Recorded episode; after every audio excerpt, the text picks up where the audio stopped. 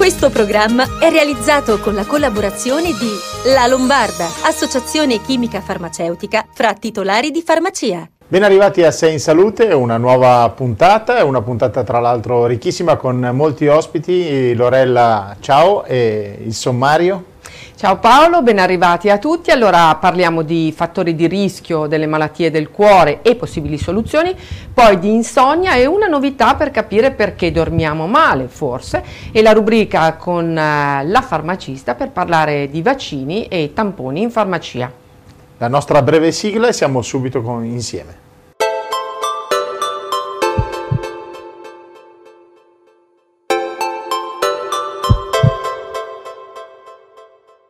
Ed eccoci qui pronti a partire con le nostre interviste. Tra l'altro oggi ben tre ospiti, importanti ospiti, sono certo che vi interesserà tutto quello che hanno da dirci e sentiamo.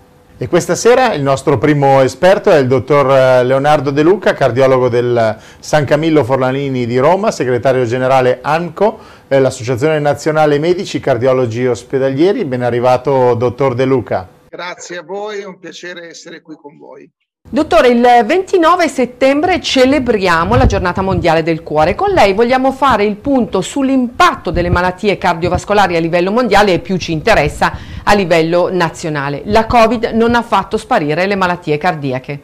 No, tutt'altro, le malattie cardiovascolari sono ancora la prima causa di morte nel mondo e una delle principali cause di morbidità e disabilità. In Europa abbiamo dei dati abbastanza recenti dell'European Cardiovascular Disease Statistics che ci eh, dicono che circa 80 milioni di europei sono affetti da malattie cardiovascolari, eh, equamente distribuiti fra uomini e donne. E queste malattie cardiovascolari sono responsabili di circa 4 milioni di decessi ogni anno e sono circa il 45% di tutte le cause di morte in Europa. Per quanto riguarda noi in Italia abbiamo i dati dell'Istat. I dati dell'Istat più recenti suggeriscono che le malattie cardiovascolari sono ancora la prima causa di morte anche nel nostro paese e sono responsabili di circa il 35% di tutti i decessi. I fattori di rischio sono noti e li conosciamo un po' tutti, eh, ma eh, a volte si sottovalutano. I medici cardiologi eh, avete appunto delle strategie di prevenzione che riguardano soprattutto gli stili di vita? Possiamo ricordarli insieme? Certo, la strategia più efficace, anzi oggi più che mai, è la prevenzione e l'adozione quindi dei corretti stili di vita praticare quotidianamente un'adeguata attività fisica, evitare il consumo eccessivo di alcol, evitare il fumo e seguire una sana alimentazione sono ancora oggi, anzi ancora più eh, oggi, l'arma più efficace per ridurre i casi di malattie cardiovascolari e di morti cardiache improvvise. Uh, l'attività fisica è particolarmente importante. Abbiamo ad oggi dei dati allarmanti circa il livello di sedentarietà in Europa e nel nostro paese, che raggiunge dei livelli molto alti, circa l'80% anche nei ragazzi di età compresa fra i 12 e i 15 anni, di sedentarietà o quantomeno di non pratica dei raccomandati 60 minuti di attività uh, sportiva giornaliera. Il fumo sapete che rappresenta ancora oggi il 20% delle cause di morti per cause cardiovascolari. Abbiamo dei dati recenti che anche il fumo delle cosiddette sigarette elettroniche può portare a dei danni di natura eh, cardiovascolare e poi l'alimentazione. Noi abbiamo la migliore alimentazione del mondo, la dieta mediterranea, che è, è assolutamente raccomandato seguire per ridurre il rischio di eventi cardiovascolari. Tra pochissimo andiamo a parlare di terapie, ma prima volevo capire se c'è una fase di pre-ipertensione che si può in qualche modo correggere o comunque diagnosticare facendo qualche esame specifico e così intervenire precocemente. Per la ipertensione bisogna uh, valutare sostanzialmente la familiarità. La familiarità è uno dei maggiori fattori predisponenti allo sviluppo di uh, ipertensione arteriosa. Uh, così come per le dislipidemie, oltre alla familiarità, ci sono delle cattive abitudini alimentari che possono portare in maniera più precoce allo sviluppo di dislipidemie. L'associazione di questi due fattori di rischio, soprattutto nei pazienti con più di 50 anni, porta ad un incremento esponenziale del rischio di malattie cardiovascolari. Pensate che se c'è un incremento del colesterolo LDL, che è la frazione del cosiddetto colesterolo cattivo, o un incremento dei eh, livelli di pressione arteriosa sistolica, eh, ci sono degli studi di coorte o degli studi complessi di analisi mendeliana che documentano che c'è un incremento del rischio di 10, 11, 12 volte rispetto a pazienti con livelli normali di pressione arteriosa sistemica e di colesterolo LDL. Quindi è assolutamente importante tenere sotto controllo questi due fattori di rischio e intervenire precocemente perché l'intervento farmacologico riduce di circa il 40% il rischio di sviluppare malattie cardiovascolari a lungo termine. E invece per quanto riguarda le terapie? Eh, le terapie sono fondamentali, lo sono in prevenzione primaria per ridurre i fattori di rischio più frequenti per le malattie cardiovascolari che sono ad esempio l'ipertensione e le dislipidemie e lo sono ancora di più in prevenzione secondaria, ovvero dopo che il paziente ha avuto un evento cardiovascolare, per lo più infarto e, ictus. Ed in quel caso l'impatto delle terapie farmacologiche cosiddette salvavita, quelle raccomandate da tutte le linee guida internazionali, è ancora più significativo. Però, dottor De Luca, c'è un problema che riguarda le terapie per le malattie del cuore, ma eh, non solo per queste, è anche l'aderenza alla terapia. Quanto incide questo comportamento sbagliato che deriva dalla sottovalutazione della loro importanza e dell'efficacia delle terapie stesse? Incide tantissimo, se abbiamo detto che le terapie farmacologiche rivestono un'importanza eh, essenziale nella prevenzione degli eventi cardiovascolari, di contro la mancata aderenza alle terapie prescritte porta ad un incremento del rischio. Di quanto? Beh, ci sono delle stime estremamente attendibili eh, che derivano da studi internazionali che quantificano al 20-25% l'incremento del rischio di sviluppare infarto, ictus e morte per malattie eh, cardiovascolari se non si è aderenti alle terapie prescritte, ovviamente alle terapie che noi chiamiamo di prima linea, cioè quelle che hanno dimostrato in trial clinici randomizzati di ridurre la ricorrenza di eventi ischemici e la mortalità cardiovascolare. Per darle un dato, pensate che in pazienti over 50 anni eh, che hanno una prescrizione di farmaci antipertensivi e o dislipidemi per la dislipidemia, eh, due terzi di questi pazienti non sono aderenti già a sei mesi dalla prima prescrizione dei farmaci. Quindi sono dei dati che sono purtroppo estremamente allarmanti. Quindi questi sono i problemi, ma vogliamo anche suggerire delle soluzioni per migliorare l'aderenza alla terapia. Perché spesso le persone con malattie del cuore hanno anche altre malattie croniche. Quindi quali soluzioni? Beh, per individuare le soluzioni bisogna anzitutto capire quali sono le motivazioni della scarsa aderenza e le motivazioni sono molteplici. Una è la mancanza di educazione al paziente che noi medici spesso facciamo Spesso i pazienti vengono dimessi rapidamente dall'ospedale e non abbiamo il tempo di far capire loro quanto è importante aderire al trattamento farmacologico. Poi c'è l'inerzia terapeutica nostra, che è un altro grosso problema. Spesso non prescriviamo le terapie raccomandate in pazienti candidabili. Poi ci sono delle cause, diciamo, correlate al sistema sanitario, alla difficoltà di accesso alle cure e ai farmaci, ma il maggior predittore di scarsa aderenza è la cosiddetta politerapia. Molti pazienti con più patologie, con più fattori di rischio, soprattutto i pazienti anziani, eh, devono assumere diverse pillole, diversi farmaci nell'arco della giornata e si è visto che l'aderenza è inversamente proporzionale al numero di farmaci che si prescrivono. Una di queste soluzioni è la cosiddetta polipillola, che cos'è? È un'unica pasticca in cui dentro ci sono diversi principi attivi di farmaci, diverse classi farmacologiche di farmaci. Un esempio per tutti, due o tre farmaci antipertensivi più un farmaco per ridurre il colesterolo. Se, come abbiamo detto prima, questi fattori di rischio, l'ipertensione e l'ipercolesterolemia, vanno spesso insieme a braccetto, avere un'unica pillola al giorno che riduce il rischio di eh, pressione alta e di colesterolo alto è sicuramente una chiave del successo. La cosiddetta polipillola è altamente raccomandata da tutte le linee guida internazionali, dai nostri documenti italiani del Ministero della Salute per il piano delle cronicità, proprio per favorire l'aderenza alla terapia e quindi ridurre gli eventi cardiovascolari. Ci sono tantissimi studi in letteratura che dimostrano che questa polipillola, la singola pasticca rispetto alle multiple pasticche che vengono prescritte, aumenta l'aderenza, riduce i ricoveri per malattie cardiovascolari, riduce ovviamente i costi sanitari e quindi è eh, di certo una strategia vincente per migliorare l'aderenza alle terapie. Dottore, abbiamo finito il nostro tempo, la vogliamo risentire presto, la salutiamo e le auguriamo buon lavoro. Grazie a tutti, a presto.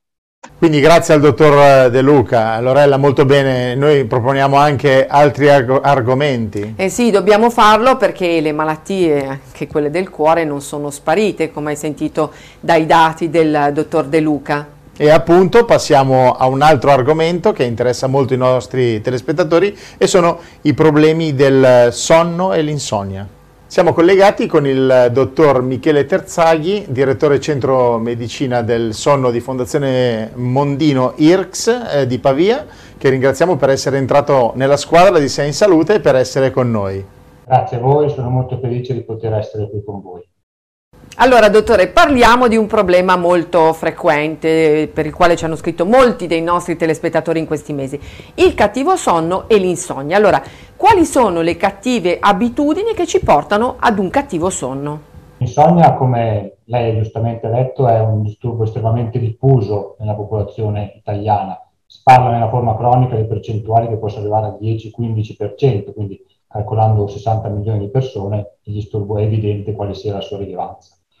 Tra le cause di disturbi del sonno ci sono esattamente quello che lei ha detto, cioè le abitudini non corrette riguardo al sonno, quello che passa sotto il nome di igiene del sonno, regole di igiene del sonno, che sono abbastanza facilmente reperibili su internet o attraverso vari, vari canali.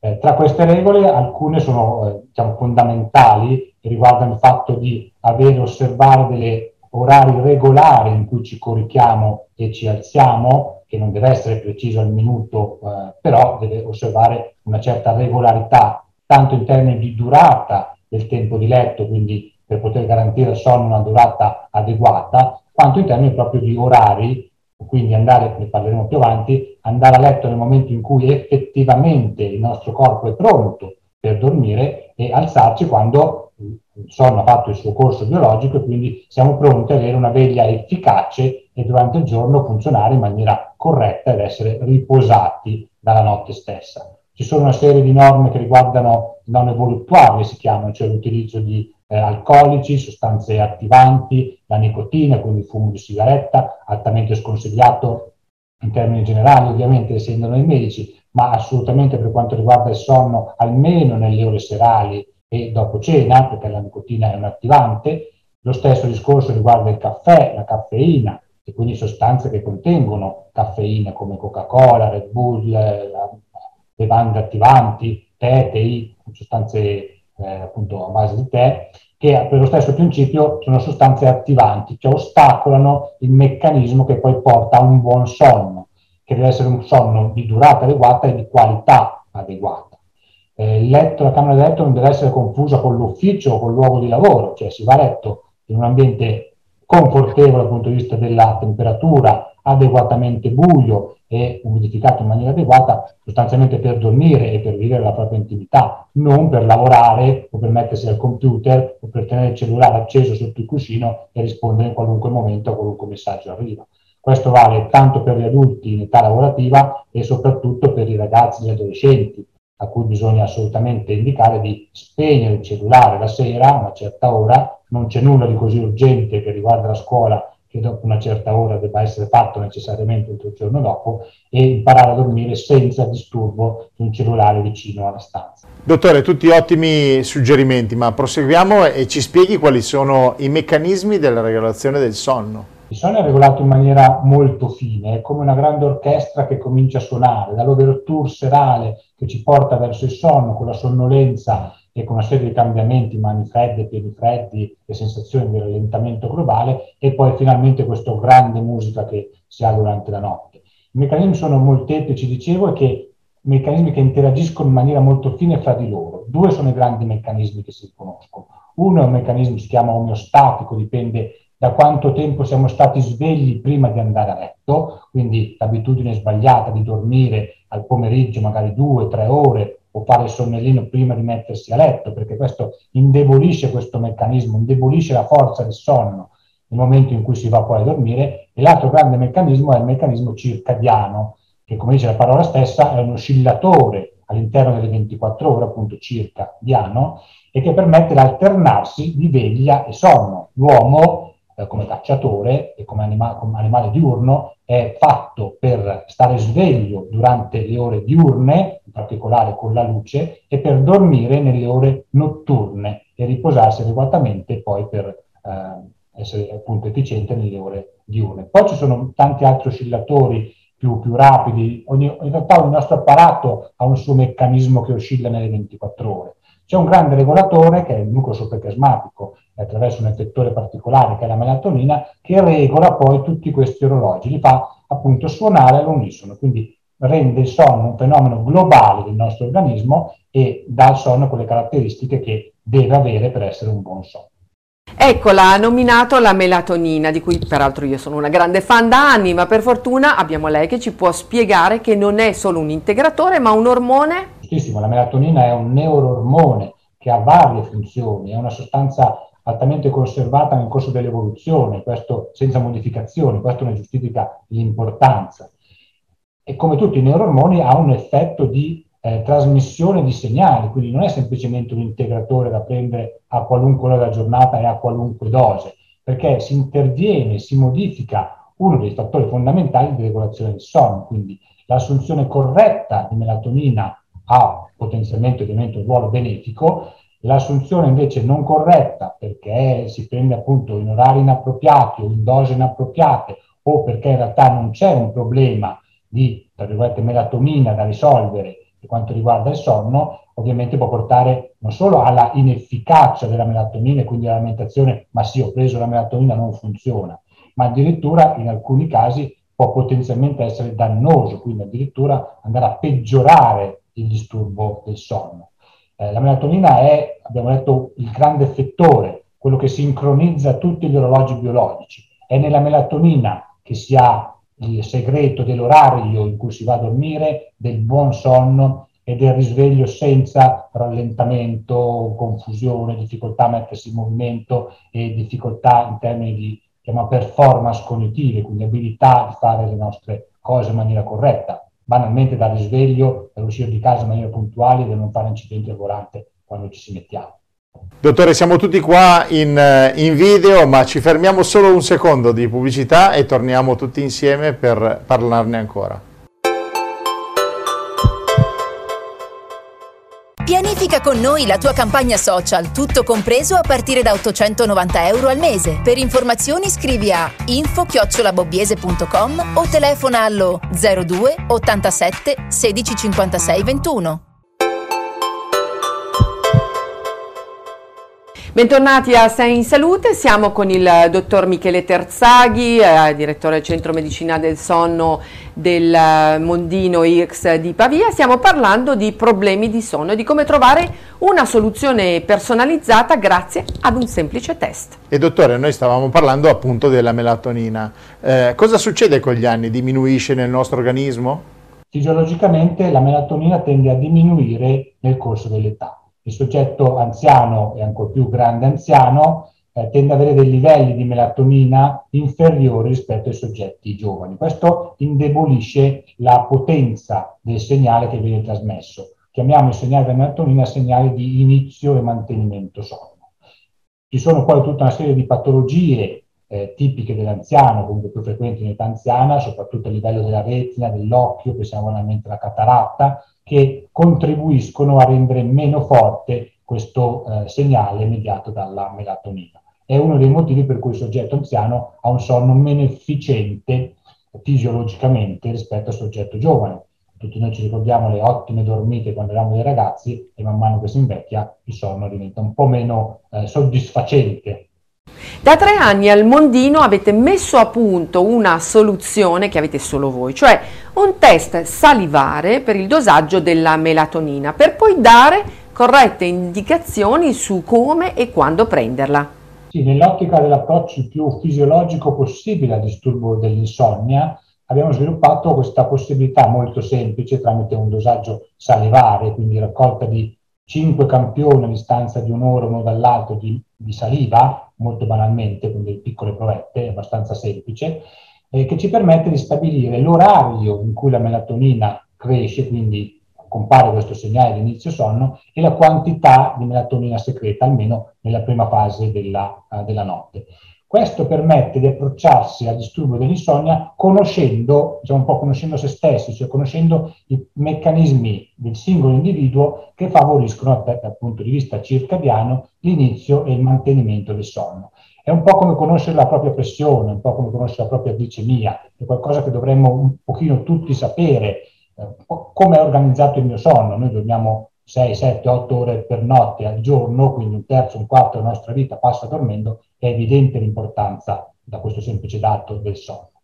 Il fatto di poterci approcciare con un esame appunto eh, salivare molto semplice, per il quale devono essere seguite poche regole quella sera, diciamo è una sera un pochino particolare, ma non fondamentalmente diversa dalle solite, permette di avere questo dato fondamentale.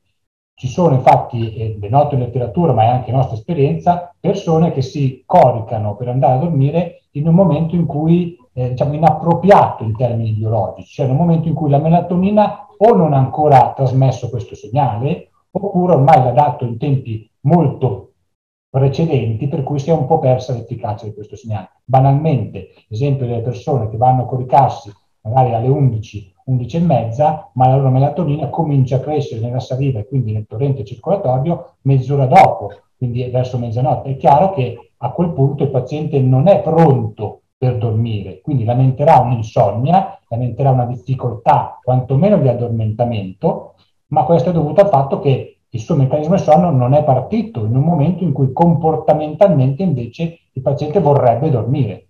E quindi questo permette di eh, approcciarsi al disturbo di insonnia in maniera altamente efficiente. Dottore, questo è un test che si può fare al Mondino di Pavia presso l'ambulatorio di medicina del sonno, ma anche al Mondino Health Center di Milano e eh, vorremmo sapere qualcosa in più. Come viene effettuato?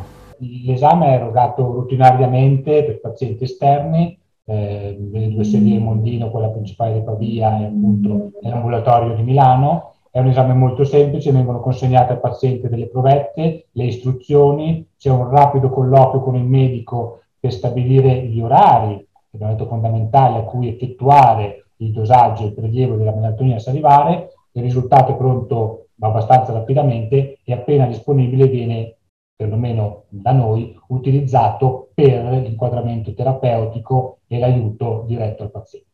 Allora, grazie dottor Terzaghi, ci ha dato un ottimo consiglio, se qualcuno volesse più informazioni sul test salivare potete vederle in sovraimpressione, la ringraziamo per essere stato con noi e buon lavoro, a buon, presto. Buon lavoro. Grazie infinite, grazie a voi, altrettanto.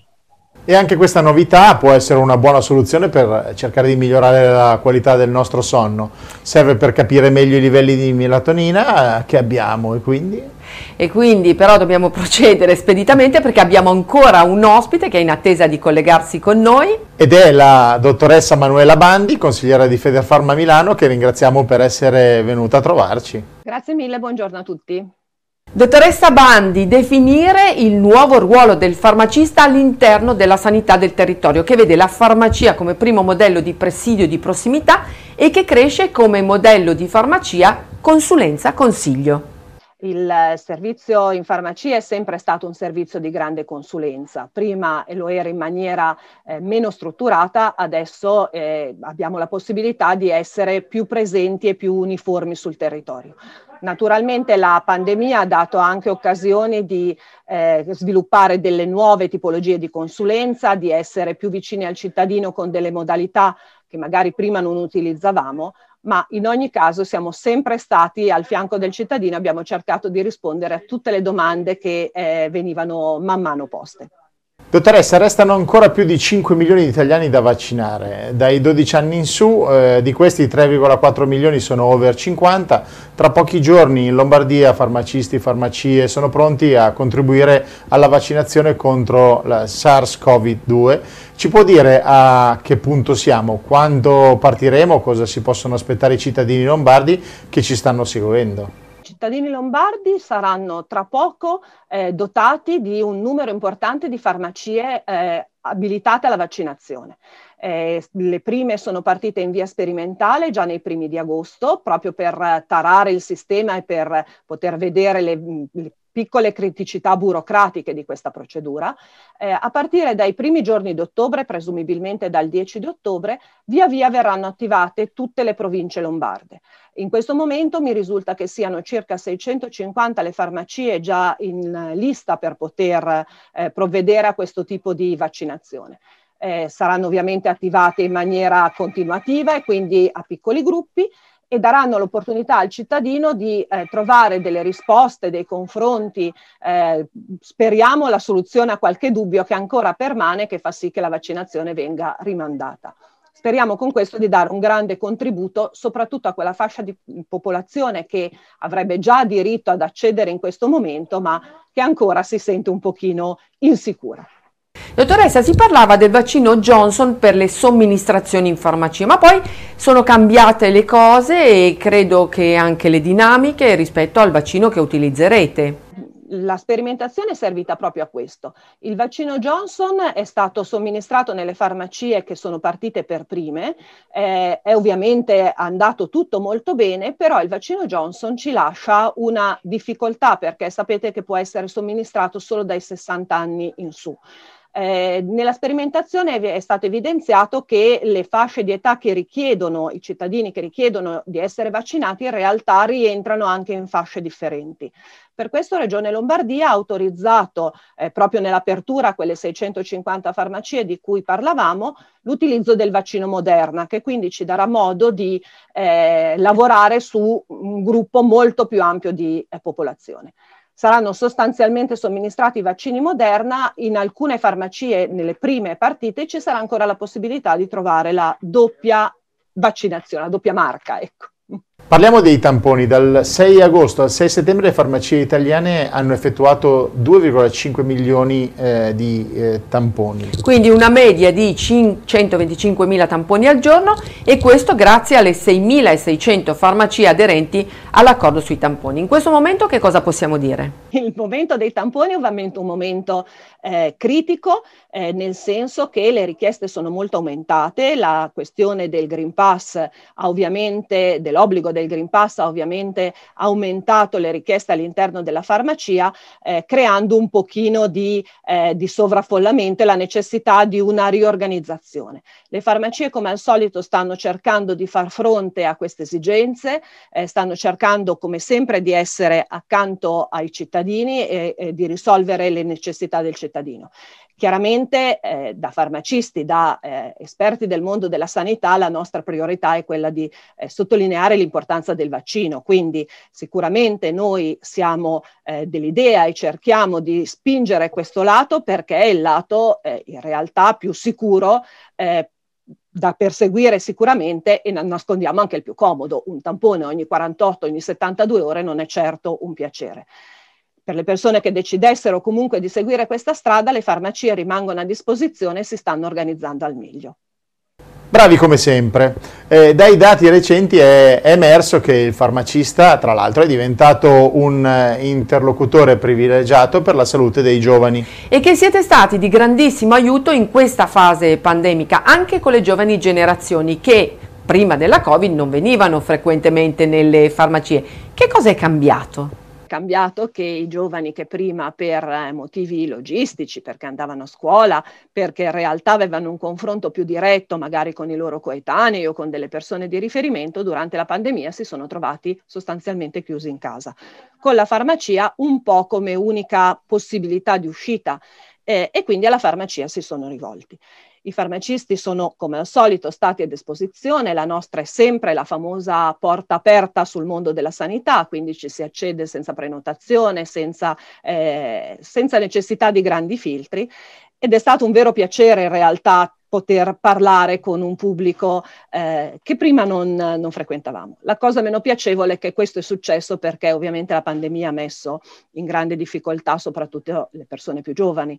Eh, l'isolamento, il fatto di non potersi confrontare eh, sicuramente ha creato qualche problema di ansia, qualche problema eh, un pochino eh, su questa linea da, da dover gestire.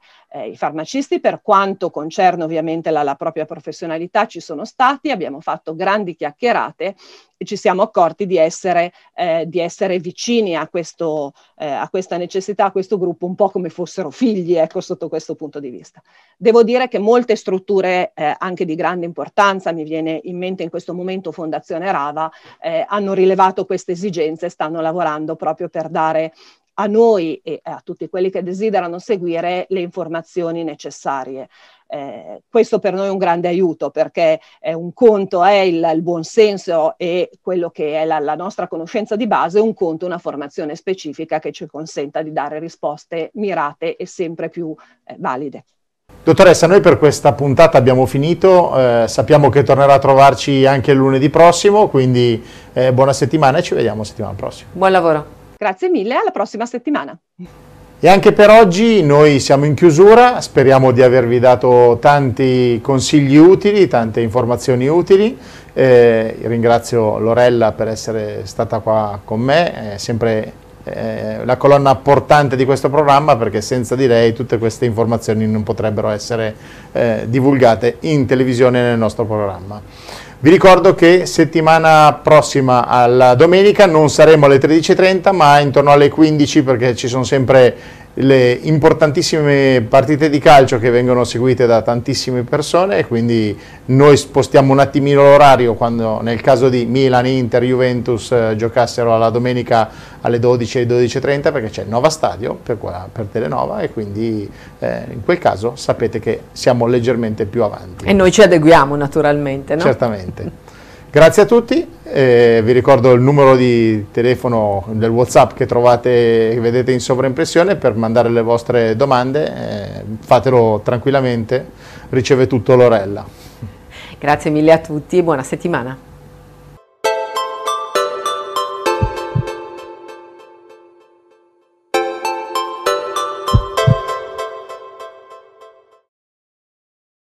Questo programma è realizzato con la collaborazione di La Lombarda, associazione chimica farmaceutica fra titolari di farmacia.